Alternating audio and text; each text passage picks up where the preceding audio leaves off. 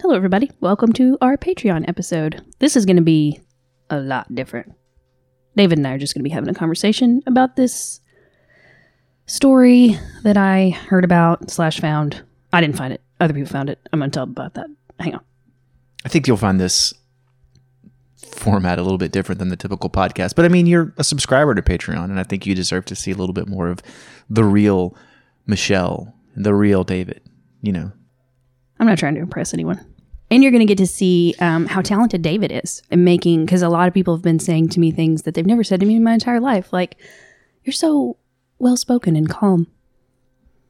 That is not, that's not the.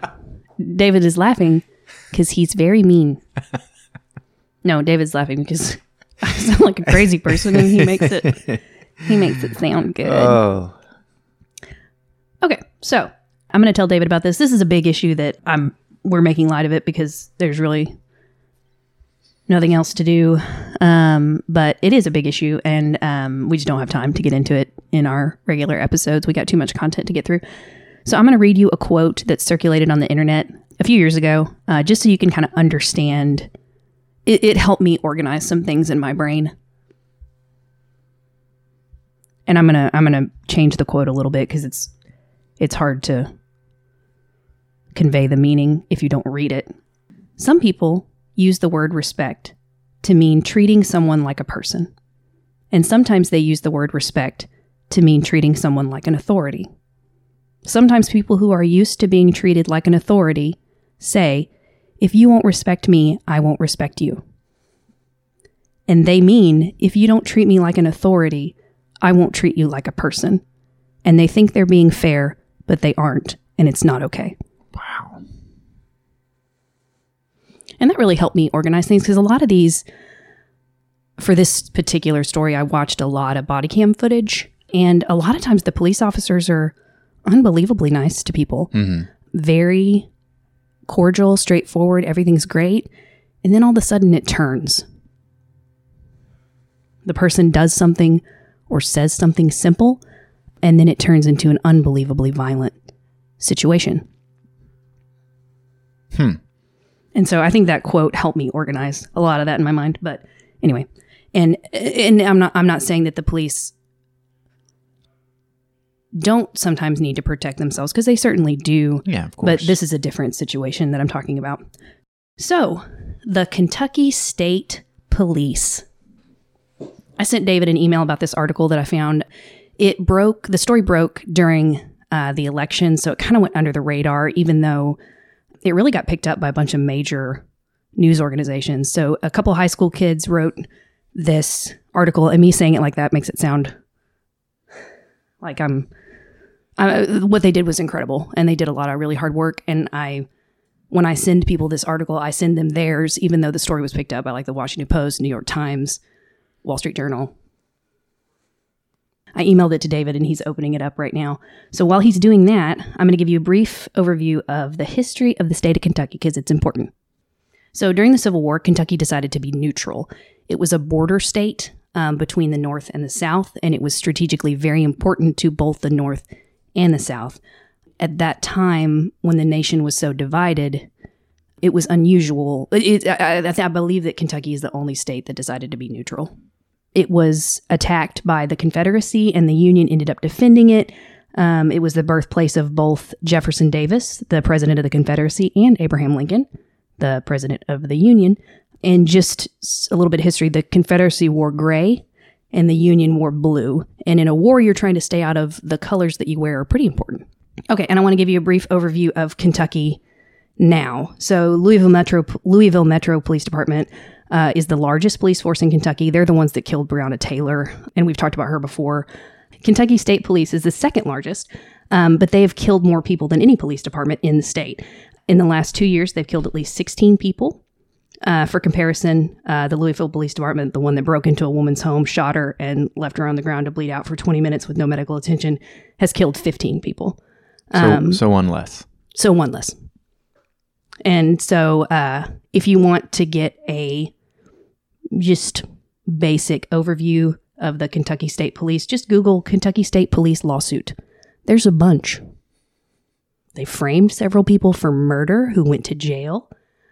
Three other officers in the Kentucky State Police Department tried to have filed a whistleblower lawsuit about other cops stealing evidence, a bunch of lawsuits about the culture of violence. I'd be willing to to postulate that it's not a singular district that does that. Yeah. And so when you look at the Kentucky State Police Department, it seems that it's pretty corrupt, pretty violent. And so you look at that and say, well, is this an individual cop problem or is this a systemic issue for this mm. police department? And I think you can you can pretty much see that it's a systemic issue. One of the lawyers that's representing a family that was affected by this corruption and violence got a hold of some training materials. Okay, so the email that I sent to David is the article about the training materials. And everybody's like, well, uh, what's the big deal with training materials? You know, they, and so it's important to understand that the officers for this particular police department are educated in house. They have their own school, they have their own training program that they certify officers through, and all the training is done by people that work for the Kentucky State Police Department. So all the teachers in this school are also police officers. So the presentation in question was a presentation given in 2013 by Lieutenant Kurt Hall.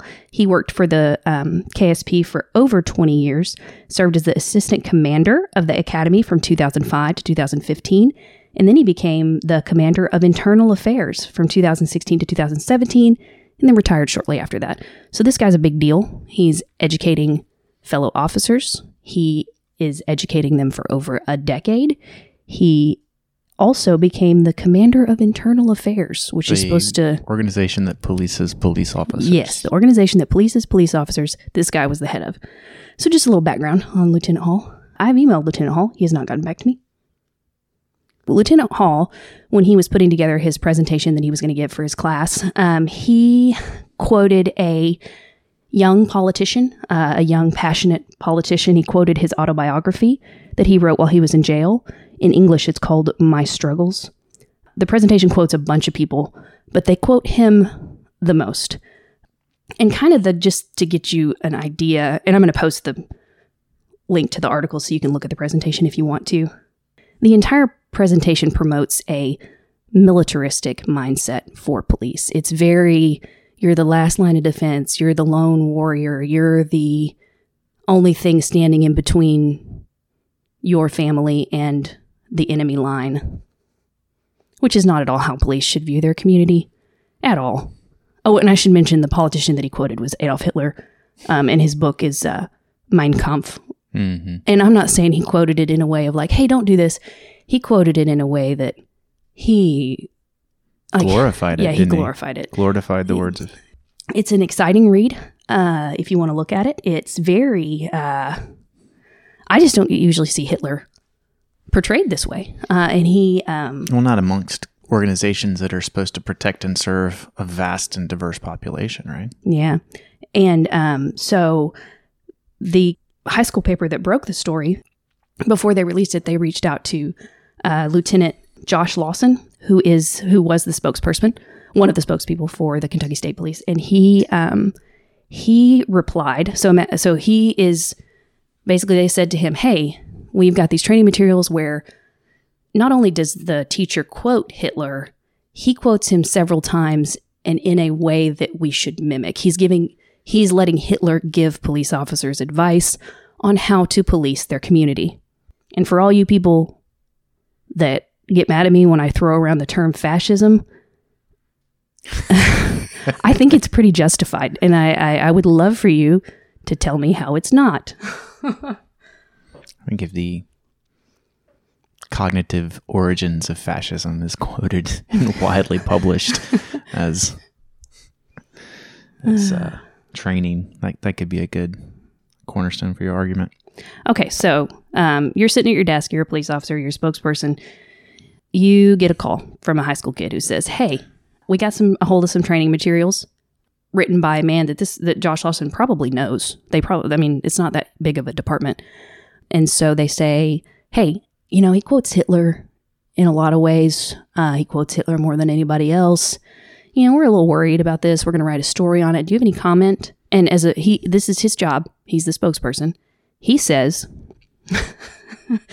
the quotes are used for their content and relevance to the topic addressed in the presentation the presentation touches on several aspects of service selflessness and moral guidance all of these topics go to the fundamentals of law enforcement such as treating everyone equally treating everyone equally in service to the public and being guided by the law, which is just a bananas thing to say to the high school kids that call you and say, Hey, quoted Hitler. You immediately say, We do not support Hitler. That's number one. That's what you say. That's the first and only thing you say.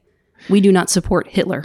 It's kind of the antithesis of what, he what support he defended it. He defended it. He said, No, no, no, no, no, you're taking it out of context, which is just way out of left field. Actually way out of right field, I guess. what we're saying is that the quotes and homage to Hitler are part of the presentation, how it touches on several aspects of service, selflessness, and moral guidance as a police officer, unless you are not Aryan. I don't know. Yeah. I, I mean, I think that's, I think they lay it out pretty well. And uh, I think what two important things that you need to understand is when presented with this information, his first instinct was to defend it. And so he's saying, eh, I mean, you're taking it out of context. The quotes are not that bad. Yeah. Josh, they are. My favorite part is a little further in the quote where it says, All of these topics go to the fundamentals of law enforcement, such as treating everyone equally, service to the public, and being guided by the law. I just don't understand how Hitler quotes can equate to treating everyone equally. Yeah, and maybe we should even say like what the quotes are too. So he he he quotes Hitler in a way that like when you're dealing with a community or when you're when you're a fascist and you're in control of a population, the way that you need to keep control of that population is to implement regular and emotionless displays of violence. So you need to send messages to the community that you are willing to be very violent. And we know that from the history of the Kentucky State Police Department, they have a ton of lawsuits for excessive use of force. They have tons of officers that have multiple excessive use of force violations. This is irresponsible training. I mean, at the very aside from the moral issues that they have from it, like further investigation into Hitler's methods of demonstrating this violence showed, and you and you see this through history that the people who had to enact this violence to the community went had huge mental health issues. That's Yeah. why the gas chambers were invented so Yeah. that they could anonymously carry out these acts of violence Mm-hmm. against people who weren't like them, Mm-hmm. people who dissented. Well, and what's so sad is we're going to talk about later in this episode as I go through this story, but for reasons that we'll get into in a minute, I know where a lot of the police officers came from, and they're small towns in Kentucky. Um, and when you are, as we've talked about before, 75, 70 to 75% of white people do not have a significant friend of a different race. And so you live in an all white world. You've never been anywhere. You've never done anything. You don't know a lot. You haven't read a lot of books. And you get to this school and an institution that you've respected your entire life. And they quote Mein Kampf to you. And this man's, like, Hitler's words bewitched a nation. What do you think it's going to do to some kid who doesn't know anything? Like, what do you think is going to happen? And it almost made me. I I feel sorry for these police officers. Like that, It- it's unfair. What do you think they're going to do? Of course, they're going to kill people. It reinforces uh, uh, it reinforces a stereotype. well, it reinforces kind of an inkling of what they thought. When they get out of their when people get out of their small town thing and they become experienced and they have these interactions with other people, it's an impressionable time. And so when someone who is in a position of authority and someone you're trying to both impress and that you need for your job is pushing this stuff to you, it just mm-hmm. reinforces some some bias that you already have, mm-hmm. which is And this is not. This is not. Please don't think that I'm intending to say that I'm excusing this behavior. Um, cops who hurt people should be punished for it and not be cops anymore. Um, but what I'm saying is, we focus in America heavily on individual responsibility, which is good. That we we need to be responsible for ourselves and for, you know, but. W- we also need to look at the system. And I think a lot of Americans are unwilling to do that. Um, and all I'm saying is, is if you take a white kid from a poor town policing a community that he's afraid of and you tell him Hitler's words in this way, he's going to kill people. And we see it. I mean, uh, and everybody's like, well, where do you get this information? You don't even have to go to the second page of Google results. Like, there's tons and tons and tons of lawsuits for excessive force from this relatively small police force. And I'll put a caveat in there. I'm sure it's not universal, but there is a preponderance of evidence that's going to support that that kind of l- line from small town to power. And yeah, so uh, anyway, the story broke. The high school paper Manual Red Eye went on to publish their article um, that detailed the presentation, detailed the police department's response to the presentation where they defended it. And it even for for the week that it was released during the election, it, it blew up. Like it was picked up by the New York Times, the Washington Post, just all all major newspapers wrote an article about it. So then that's when I saw it. So I emailed the spokesperson for the Kentucky State Police, which is um, they they hired somebody new the day that this broke. I don't know if it I don't know if those two things were coincidental um, or if they decided that the guy who supported Hitler should be fired or if they just happened to hire a new one the day the story broke. I'm not sure.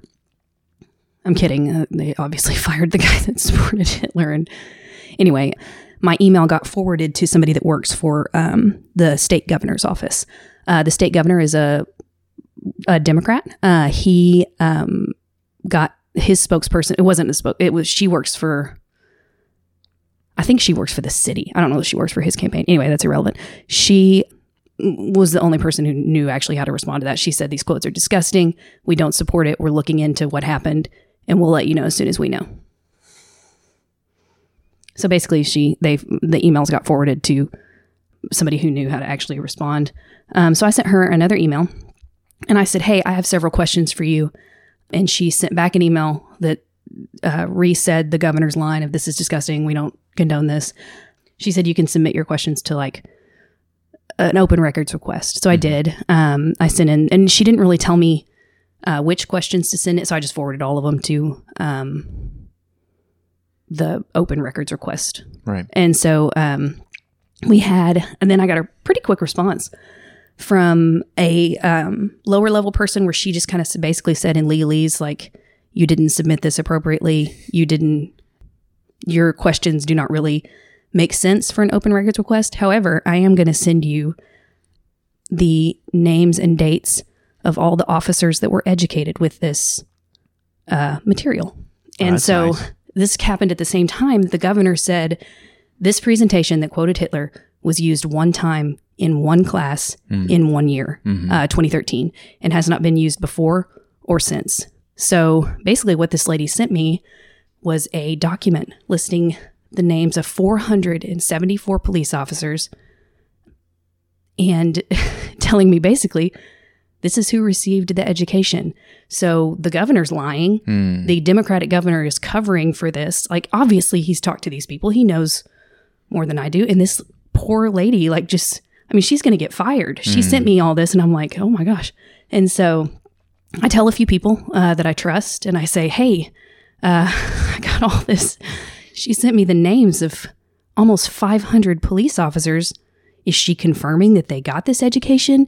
Because now that I have their first and last names, I can submit appropriate freedom of information For each one of them. for them. each and every individual officer. And so I thought about it and I was like, I don't want to like release it and dox a bunch of police officers. That's not what that's not what we're trying to do. It won't help anything. But I do think that this information needs to be in the hands of people who know what they're doing. So I found um, some reporters that um, work for the Courier Journal, which is the ones who picked up the story after the high school paper wrote it. And I emailed the kids that wrote the um, original article. I emailed all of them and I was like, hey, listen, I'm a podcaster. I sent this email to this lady. She's. She sent me all of these names. I have no idea what to do with them, but I think somebody should be doing something. So can you please do something? I don't know. I mean, I don't know what to do. And, you know, I got other episodes to write, but this information definitely needs to be out there. And I was really, I was really, I, I looked up like how to send a anonymous email because I was like, what if this gets back to me and what if somebody hurts me or David or like, because they've done that before Right. in places where, you know, police officers have retaliated against Yeah. uh, journalists. And so, uh, not that I'm a journal, I'm not a journalist, but uh, anyway. Which gives you even less immunity. So yeah, so uh, just a bananas thing to happen. Did they respond? They did. Um, and their response wasn't what I thought it was going to be. Their response was this is funny. This story has a great ending. Their response was Michelle, we really appreciate you sending us this. Uh, they sent us the same thing and we requested more information and they sent us more information and we published an article on it two weeks ago. And no one cares. Oh, that's what they said, and no one cares. No, I'm, that was my emphasis. But a per, I, I am a person who is very invested in this story, and I didn't even see The article. the article, their updates, and um, basically what they said is this has been this particular presentation was used for years. Presentations that also quoted Hitler, different presentations that also quoted Hitler were used for years, and presentations that didn't quote Hitler but said very similar things about violence and militarized police have been used since the 90s. So, it was exciting. So the conclusion was my big my big thing that I texted you about, and I was like, "Hey, I think we got something big." Turns out, no, No one cares. no one cares. No one cares. yeah, and so Well, and so no one cares because we're not garnering enough support for it. So this is where our Patreon listeners come in. Because, like you said, the same thing with Breonna Taylor. No one cared.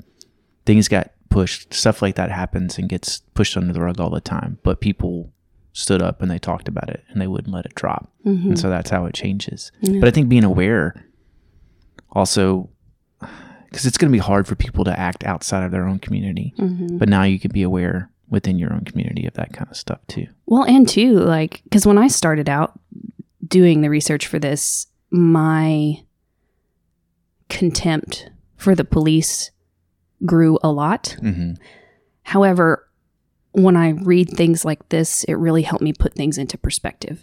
Because, because like, what I mean, like we were talking about earlier, they don't stand a chance of being helpful to their communities if this is how they're taught. And it's a systemic issue. It's not an individual bad apple issue. It's a systemic issue. We need to restructure the police in America. And I know that defund the police is not a popular thing to say because of the way they say it.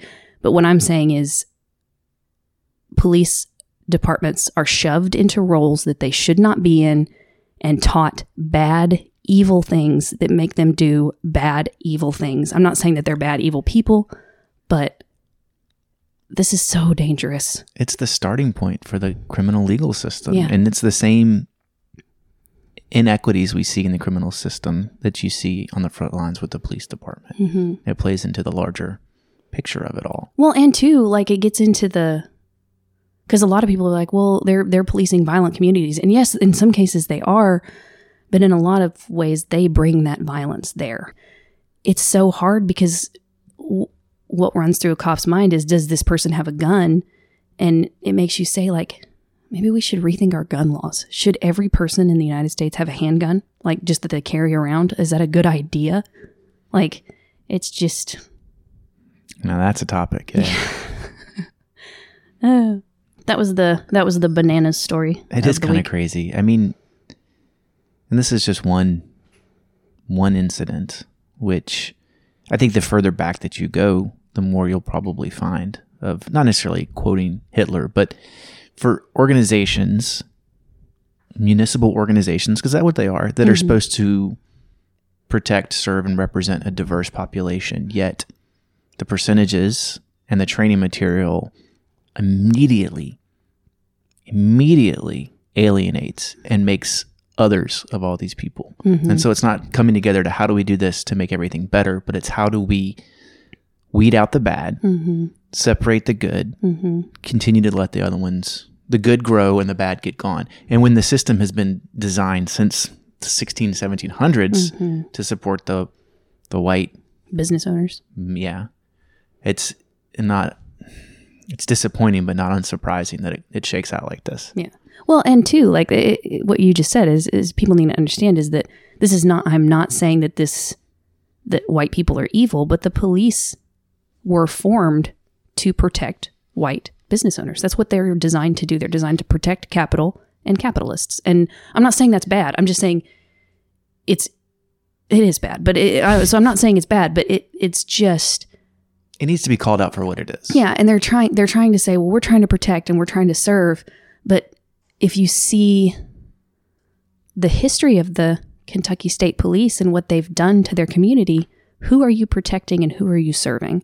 And so, and one thing we talked about earlier, and one of the questions that I asked them is they are unique in the fact that they wear a gray uniform. Mm. And so I don't think that I'm, I'm not saying that no other police departments wear gray uniforms. They do, but they're very proud of their gray uniform. And you can see that in the training materials where they put their slogan, which is the thin gray line, on the slides with Robert E. Lee quotes.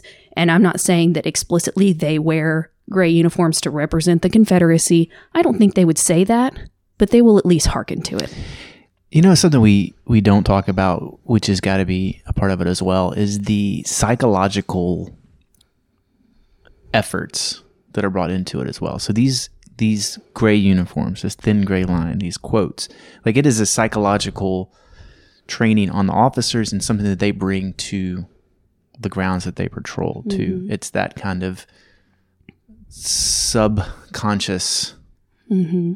way of either protecting or intimidating or controlling a situation. Well, and what one one thing that I see a lot in especially in these smaller towns is when you put a gray uniform on and you lovingly quote Robert E. Lee and you have a ton of respect for the Confederacy and you have the Confederate flag at your house and you try to tell yourself that it's your history, not your um Hate. it's not oh, not it's our heritage, not hate. Yeah.